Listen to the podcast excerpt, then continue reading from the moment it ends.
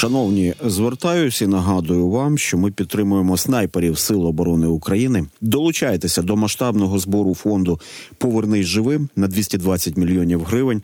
Радіо НВ підтримує гнів причистий, великий збір фонду Повернись живим. Наша спільна мета зібрати 220 мільйонів гривень на підсилення сотні снайперів, які працюють на надвеликих дистанціях. Зібрані кошти підуть на снайперські гвинтівки, на військову оптику, на набої на спеціально обладнані позашляховики, квадрокоптери і все, що необхідно українським снайперам, які працюють точно. Отже, все це потрібно для того, щоб захистити націю від чергового геноциду. І захищаючись від знищення і тримаючи фронт заради життя, ми маємо пам'ятати масштабні злочини геноциду проти інших народів планети. Сьогодні, 27 січня, світ вшановує пам'ять жертв Голокосту геноциду проти єврейського народу. З нами зараз на зв'язку Йосиф Зісельс, співпрезидент Асоціації єврейських організацій та громад України, правозахисник і дисидент. Пане Йосифе, вітаю вас в ефірі. Да, добрий вечір. І знаєте, у мене спочатку була ідея поговорити з істориком, але потім я подумав, що краще з вами поспілкуватися. Але попрошу почати з такого історичного нагадування, тому що, як на мене, це дуже важливо. Це дуже важливо, щоб люди пам'ятали а, про а, настільки масштабні злочини злочини проти людяності, е, злочини, які визнають злочинами геноциду. Отже, масштаб голокосту. Опишіть, будь ласка, опишіть, будь ласка, наскільки масштабним була спроба знищити єврейську націю? Ну Європа вільна від євреїв це була одна з найважливіших складових нацистської ідеології. І нацисти, як частина німецького народу, дуже педантично, скрупульозно так послідовно йшли до виконання цієї мети.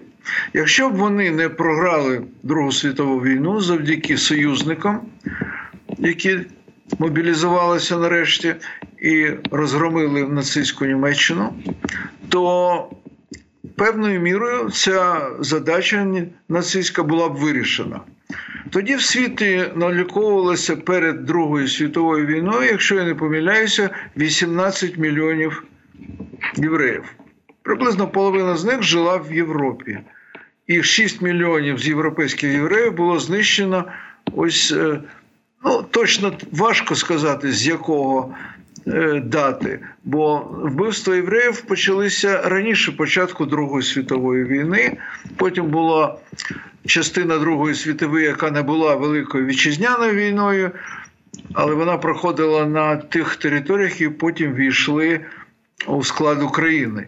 Таким чином, так рахувати не дуже нелегко, але тим не менш, ви правильно сказали, що півтора мільйони євреїв українських, які жили на різних територіях, які зараз ходять на територію України, вони загинули від Голокосту. Треба ще додати до них також сотні тисяч тих, хто загинули на фронті, хоч це не було Голокост, це була війна. І євреї з України пішли в армію і захищали тоді життя своїх близьких, тих, хто був мобілізований, щоб не дати нацистам пройти далі. Ніж лінія Сталінграду і не знищити ще там сотні тисяч або мільйони євреїв. Ось Після... Е, таким таким так, чином чверть Украї... європейських євреїв загинула на території сучасної України. Це дуже багато. Перед війною на цій території жило 3 мільйони євреїв, тобто кожний другий загинув під час Голокосту. Але це дуже нерівномірна статистика. Бо, наприклад, на Галичині загинуло від 94 до 96% єврейського населення. А, наприклад, на Буковині, я сам з Буковини, на Буковині загинуло близько 50%. Бо румуни були не так відчайдушно налаштовані на знищення євреїв, як їх союзники-нацисти. Вони також мали нацистську партію. Залізногвардійці, які також активні були у знищенні євреїв, але все ж таки е, Румунія була таки досить корумпована країна, і тоді також перед війною, і з ними можна було домовитися за гроші. і це використовували під час війни. Тому я кажу, на Буковині загинуло близько 50% євреїв. Ну, ось така приблизна статистика, але я важливо не пафос цих цифр, а зрозуміти корні, що ідеологія, щось таке нематеріальне привела до того, що загинула величезна кількість людей. І геноцид, сам термін, якого був е, введений дослідником, до речі, з Львова Рафаелем Лемкіним в 48-му році, це термін зараз використовується, на жаль, дуже спекулятивно. От ми маємо, наприклад, зараз е, конфлікт на Близькому Сході, черговий військовий конфлікт, коли Хамас напав 7 жовтня на Ізраїль і вбив за один день 1200 чоловік, е, також і дітей, і старих людей, тобто всіх без розбору, це власне є те, що називається геноцидом. А багато так званих правозахисних організацій світу захищають палестинців, бо кажуть, що Ізраїль творить проти них геноцид. Ну, все перевернулося з ніг на голову, і тепер дуже важко розібратися, що ж таке геноцид і чому супротивники воєнних конфліктів звинувачують один одного у геноциді. Ми пам'ятаємо, як Путін на виправдання своєї агресії ще у 2014 році проти України, проти тоді Криму і Східної України, він також мотивував це те, що в Україні до влади прийшла, е, прийшли неонацисти, які хочуть знищити і євреїв, і інших да, е, е, нації, бо росіяни не вважають геноцид це такою прерогативою чисто єврейською, як вони тепер кажуть, їх очільники росіян, що геноцид це загибель всіх етносів, які були на території там, Росії або колишнього Совєтського Союзу. Тобто плутанина жахлива.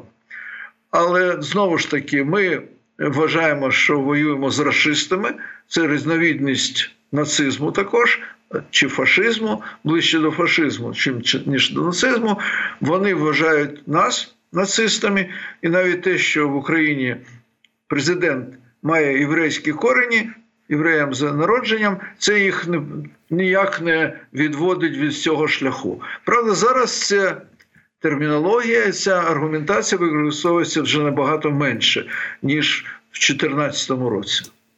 Пане Йосипе, так, а ну а, зараз ви ви власне вже вийшли на питання сьогодення. Роздмухування антисемітизму, взагалі, тема антисемітизму використовувалась в Україні активно. Ви розібралися в джерелах розбурхування цієї теми?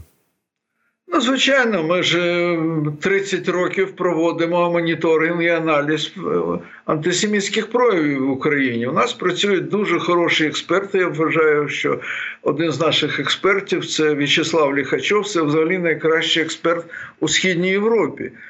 І ми бачимо всі і спекуляції навколо цього, і пересмикування. Да. І ми тепер нема сумнівів те, що ми вважали 25 років тому, тепер вже пересвідчили в цьому всі, навіть єврейські міжнародні організації, що Україна зараз є країною, де є один з найменших в світі рівнів антисемітських різних виступів, інцидентів. Да. Бо тепер, коли на західній Європі, в Америці, в Канаді, в інших країнах цивілізованої частини світу дуже великий рівень антисемітизму, бо там є ті чинники, яких у нас зовсім немає. Перше, це радикальне крило ісламської діаспори. Звичайно, не всі люди, які пропагують іслам, вони є терористами. Да, але багато досить. І друге, більш цікаве аргумент це те, що багато лівих інтелігентів, професури, артистів, наприклад, Голівуд повністю, вони стоять на позиціях таких. Ну, як би сказати, гіпертрофі... гіпертрофованого відношення до проблеми прав людини. І виходять, як не дивно, у продовженні цієї політики своєї ідеології на антисемітизм.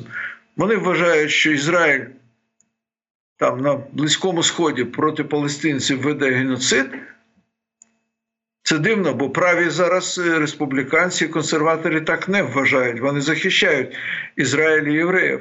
Да. А ліві вважають, ну так світ перевернувся також з ніг на голову.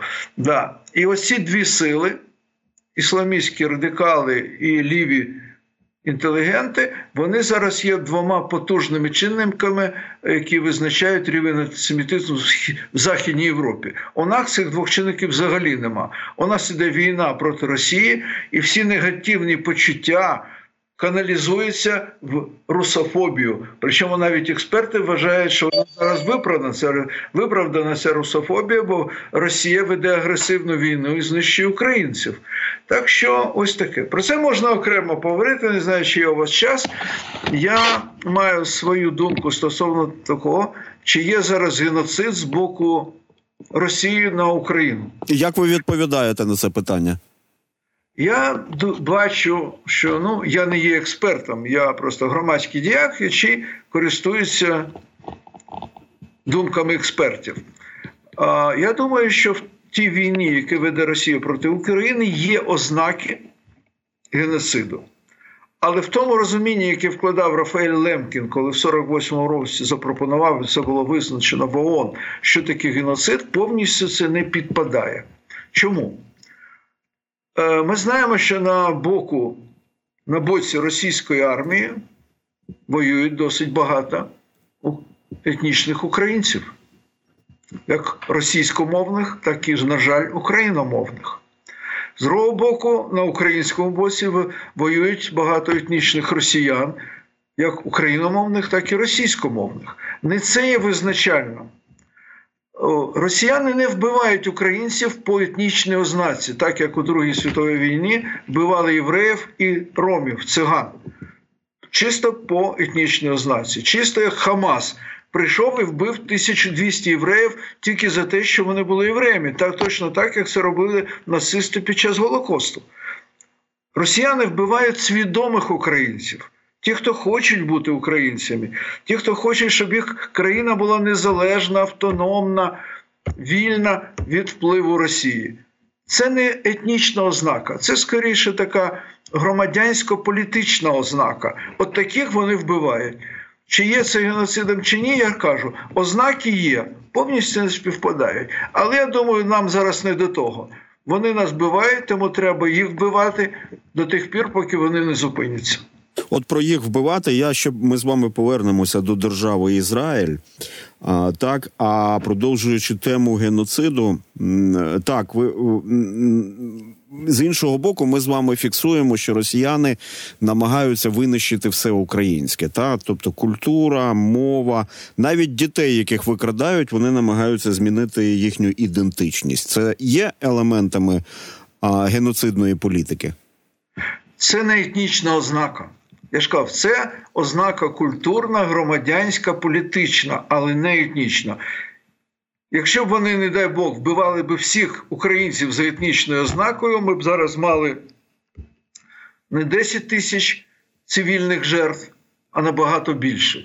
Ну, але ж ми з вами не можемо не погодитися з тим, що а, міста Бахмут, Авдіївка винищуються тотально. Вони ж не вибірково абсолютно там діють. Ну, ми це знаємо. От Всі міста, які не здаються, вони знищують до повністю. Просто винищують. Це їхня свідома політика. Якщо ти не здаєшся, ми тебе знищуємо, але це йдеться про міста, про архітектуру, про культурне середовище.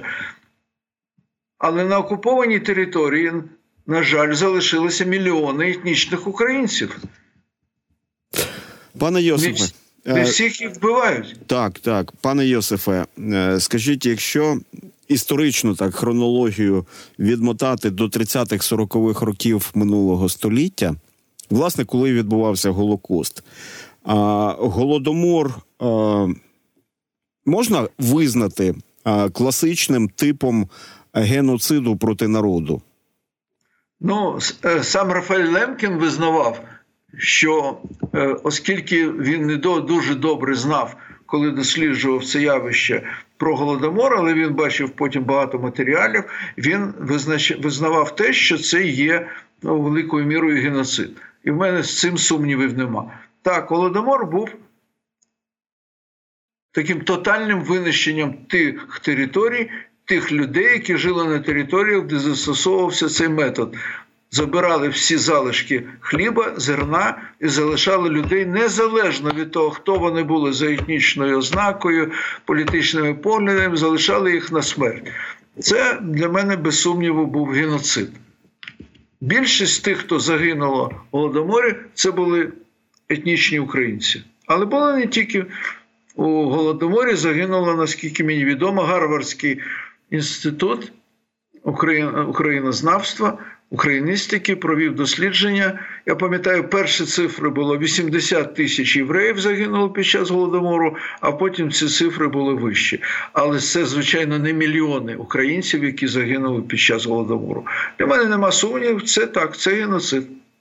Пане Йосифе, про державу Ізраїль ми вже з вами кілька разів згадали. І, власне кажучи, після Голокосту євреї вирішили, що жити без власної держави неможливо, і власна держава має стати гарантом того, що євреїв більше винищувати не будуть. І це означало, що євреї з усіх усюд, з усіх країн, по перше, можуть. Приїхати в державу Ізраїль і перебувати там під захистом. А, Але водночас і держава Ізраїль карає тих, хто а, вбиває євреїв в усьому світі. І ви, до речі, дуже вдало, як на мене, сказали, що от вони нас хочуть вбити, маючи на увазі расистів. Це означає, що треба вбивати їх. А, З точки зору унеможливлення ген, геноциду проти євреїв, а, створення держави Ізраїль стало таким основним базисним. Е, запобіжником е, проти того, е, щоб щось подібне коли-небудь сталося ну, в, в будь-якій країні, в будь-якій точці світу. Ну, стосовно євреїв, певною мірою так. Для громадян Ізраїлю ізраїльська армія дуже надійний захисник, але навіть вона, бачите, ось зараз зробив такий трагічний прокол, що вони не змогли уявити собі про такий напад Хамасу на пів, південний кордон з сектором газу. І тому загинуло багато. Така велика кількість за один цен за один день це безумовна ознака геноциду. Хамас діяв саме під цим. Хамас. Взагалі наполягає на тому, що дітей треба з малку, тобто з просто з віку, коли вони ще з мамою тільки харчуються від мами, вже виховувати у дусі ненависті до євреїв, до Ізраїлю. І Ізраїль змушений мати дуже сильну армію, яка може цьому протистояти, намагання їх знищити. Більш того, я не думаю, що якась країна знаходиться сьогодні в світі під загрозою повного знищення, так як це знаходиться Ізраїль. Бо, наприклад, при всій трагічності, те, що відбувається в війні Росії проти України, українців в світі більше 60 мільйонів. Їх неможливо знищити. Євреїв небагато. І вони там зажаті між арабськими країнами і Середземним морем. Їх можна, якщо вони програють цю війну, не дай Боже, можна знищити взагалі і державу, і тих, хто в ній проживає. І це їх мобілізує дуже. Оця загроза загинути державою і тим частиною народів, там 8 мільйонів євреїв живе, це половина приблизно зараз євреїв світу. Ця загроза їх мобілізує. Вони в цій війні живуть вже 75 років з моменту створення. Я не хотів би, звичайно, щоб Україна жила в такому оточенні, але ми, на жаль, маємо екзистенційного ворога Росію. І те, що ми зараз робимо, ну, на мій погляд, недостатньо для того, щоб перемогти в цій війні. Ми повинні також, як і Ізраїль колись, поставити країну повністю на військові рейки. Це моє глибоке переконання вже багато років. Я перебільшую, можливо, свідомо це роблю, щоб це дійшло краще. Але те, що ми зараз, як ми зараз живемо, це не воєнний стан. Робота у три зміни. Все для фронту, все для перемоги. Карточна система розподілу основних предметів харчування і виживання. Все повинно йти на перемогу. Каратися там різні злочини проти держави, не тільки колаборація, але й корупція повинні дуже суворо. Але цього цього два роки нема. Я вже не кажу про те, що два роки не розвивається військове виробництво. Це в Україні, де багато було металургійного виробництва, машинобудування і так далі. Як це можна взагалі допускати було таке, що ми не досі не налагодили? Під землею, під водою, де завгодно, на кордоні, за кордоном. Будуйте, будуйте, ви не чекайте, поки вам дадуть снаряди. Готуйте їх самі і все інше. На жаль, це на жаль, пане Йосип. тільки, Так, тільки так. частина населення України, от громадянське суспільство, повністю віддано е, перемозі в цій війні. На Я- жаль, це далеко не всі, це навіть не половина громадян. Я думаю, що ви не перебільшуєте, тому що коли ви сказали, що українців у світі 60 мільйонів. А їх неможливо знищити. Це лише частина відповіді на важливе питання, тому що е, знаєте, нас нас же не влаштовує історія там, якщо українці будуть жити лише в Канаді, та чи, чи у Франції. А Путін і рашистська Росія налаштовані на тотальне знищення української державності. Як ви вважаєте, а чому досі ми не перевели країну на е, військові рейки? У вас є відповідь на це питання? Ну тут ми залазимо у сферу внутрішньої політики, бо політики не думають про перемогу, вони думають про наступні вибори. Запровадити жорсткий стан, коли всі змушені будуть підкорятися, коли мобілізацію може бути проводити в великих масштабах, коли можна буде мобілізовувати людей і до станків, і на виробництво, це означає просто перекреслити своє політичне майбутнє. Я бачу це, це можливо не єдина причина, але основна. Всі політики думають про наступні вибори, на жаль. І Україна О. на, на 10-му році війни досі не може вийти із певної зони комфорту, я так розумію.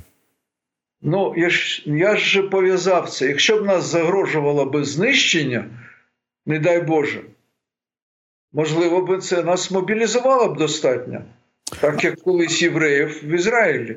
Ну, ми, ми, важко порівнювати, це некоректно порівнювати різні народи в різних історичних умовах. Зрозуміло, але висновки треба робити. І ви згадали про те, що сучасний Ізраїль ну були помилки пов'язані із тим, що відбувся такий масштабний напад на Ізраїль. Але я от згадав е, історію війни судного дня, яку, до речі, описує Голда Меєр в своїй автобіографічній книжці, і там щось подібне відбувалося. Ізраїль знову пропустив цю атаку. А, до речі, до речі, сама Голда Меєр, якщо я не помиляюсь, за через півроку після війни судного дня пішла у відставку. Так. А, тому у мене питання до вас: а як зміниться Ізраїль зараз після тих подій, за якими спостерігає весь світ? Ну, зараз це не так важливо, бо в Ізраїлі вибудовані, на відміну від України, державні інституції. Стабільність країні надають не президенти, не парламенти і не мі- прем'єр-міністри. Стабільність надають державні інституції. Ось армія є одною з цих інституцій, фінансова система, судова система. Культурна система це все державні інституції, які надають стабільності життю України і не дають можливості вивести з положення рівноваги дуже далеко. Так ось у нас це не працює. Ці інституції. У нас кожна нова влада, коли приходить, будує ці інституції під себе, руйнуючи все, що було до того. Ну я утрирую Я трошки розумію. це, Я але розумію. це зрозуміло. Всі будують під себе. А не для України ці державні інституції. Саме державних інституцій дуже не визначає нам, зокрема і для ефективної боротьби з Росією. Дякую, Йосиф Зісель, співпрезидент Асоціації єврейських організацій та громад України, правозахисник, дисидент. І ми вшановуємо пам'ять жертв е, Голокосту. І як ви чули, ми провели певні аналогії власне між Голокостом і е, війною Росії проти України. І е, також нам відомо, що свого часу євреї сказали, що ніколи більше і створили державу Ізраїль. А я думаю, що для українців потрібно приймати будь-який передовий досвід, який зміцнює українську державність і неможливість нападу на нашу країну. Дякую.